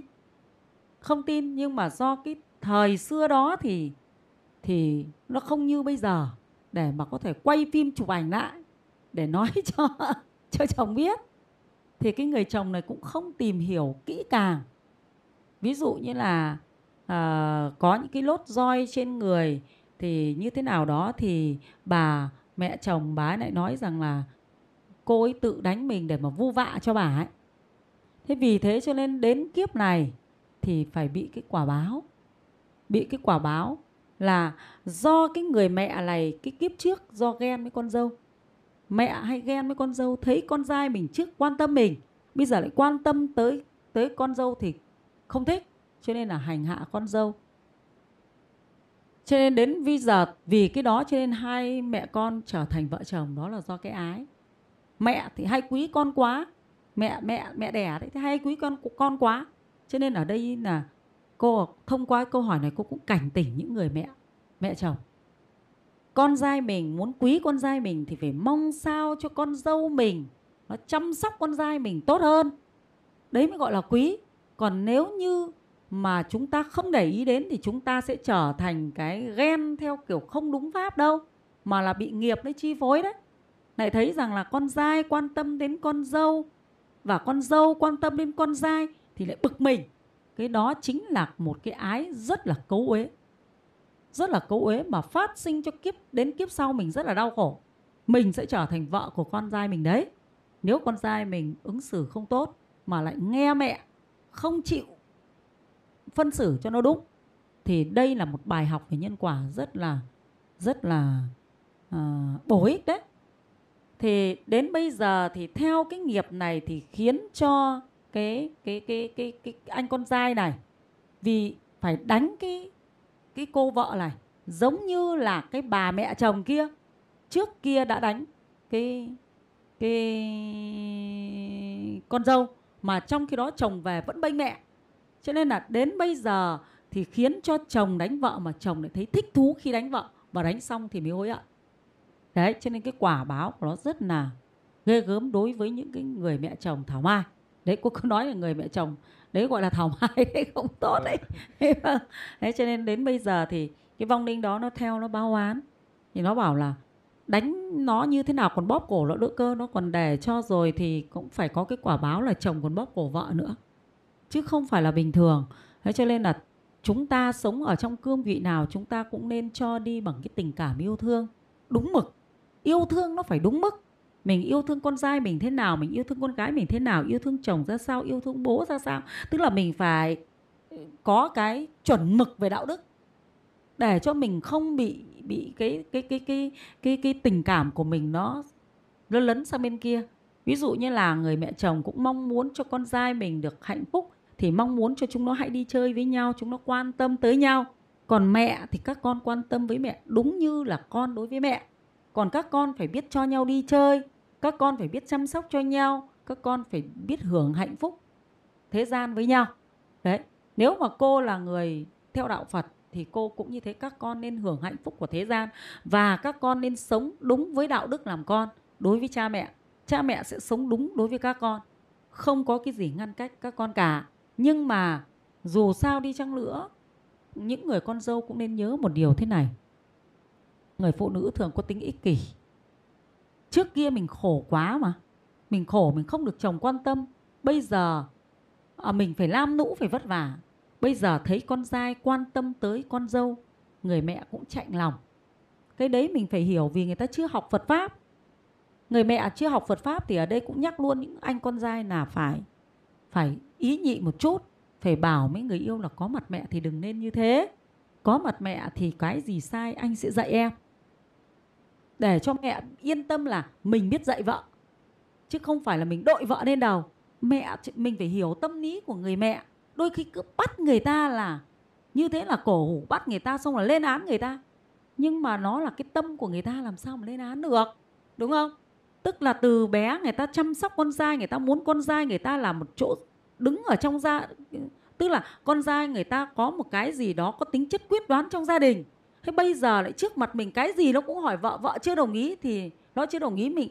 Mình người mẹ mình cảm thấy con trai mình sao lại thấp hèn thế? Con trai mình làm sao mà lại bị phụ thuộc thế? Không có tính quyết đoán. Thực ra người mẹ rất thích người con trai mình mạnh mẽ. Có lý nhưng phải mạnh mẽ. Ví dụ cái gì con con dâu sai thì con trai phải nói cái này là em sai, cái này em nên sửa chữa đi. Thì người mẹ lại cảm thấy rất là thoải mái vì con trai mình biết dạy vợ. Đấy, thế cho nên là ở đây cô cũng nhắc luôn là chúng ta phải tư duy các mối quan hệ sao cho thật tốt. Và trong câu lạc bộ tình yêu và tình yêu hôn nhân và hạnh phúc gia đình, cô cũng sẽ chia sẻ với các bạn về cái vấn đề này hẳn thành một đề tài để cho các bạn thật hiểu. Chúng ta phải biết ứng xử thì chúng ta mới hạnh phúc được. Chúng ta làm cho người khác xung quanh hạnh phúc thì mình mới có hạnh phúc.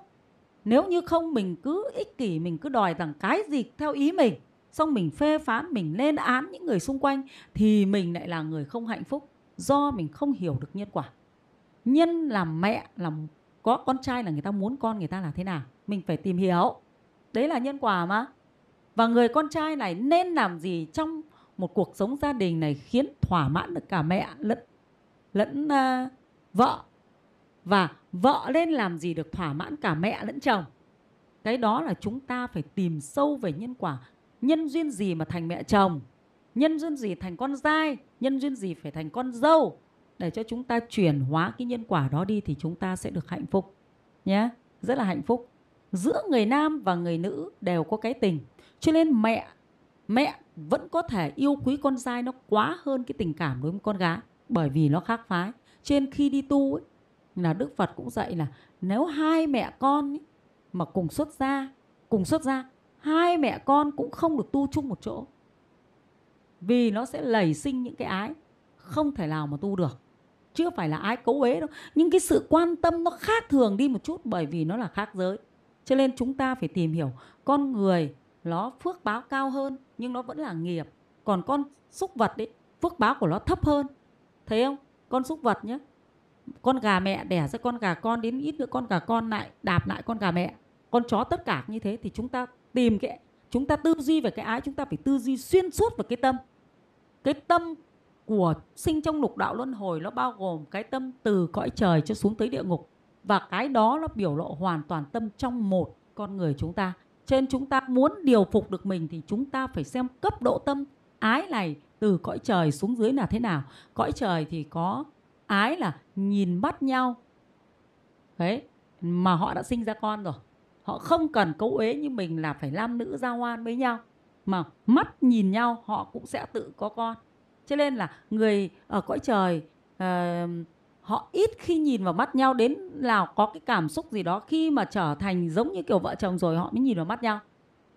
Đó, thế thì khi mình học được lời Phật dạy, mình tìm hiểu lời Phật dạy, mình thấy cái đó rồi. Trên người đi tu, Đức Phật dạy rất là kỹ. Ví như là người tăng đi tu không được nhìn mắt vào mắt của người nữ. Đi thì phải thế nào, đứng phải thế nào, có việc gì mới được nhìn vào mắt. Không, ví dụ như mình dạy họ thì mình mới được nhìn vào mắt. Còn khi tâm mình có ái là không được nhìn vào mắt, rất là kỹ cả. Thế cho nên ở đây cô cũng nhân, nhân tiện cái câu hỏi này, cô cũng nói để cho các bạn hiểu hơn về cái cách ứng xử. Nếu không thì mẹ con lại trở thành vợ chồng, vợ chồng lại đánh nhau như thế này, rất là khổ, khổ trong nhiều kiếp.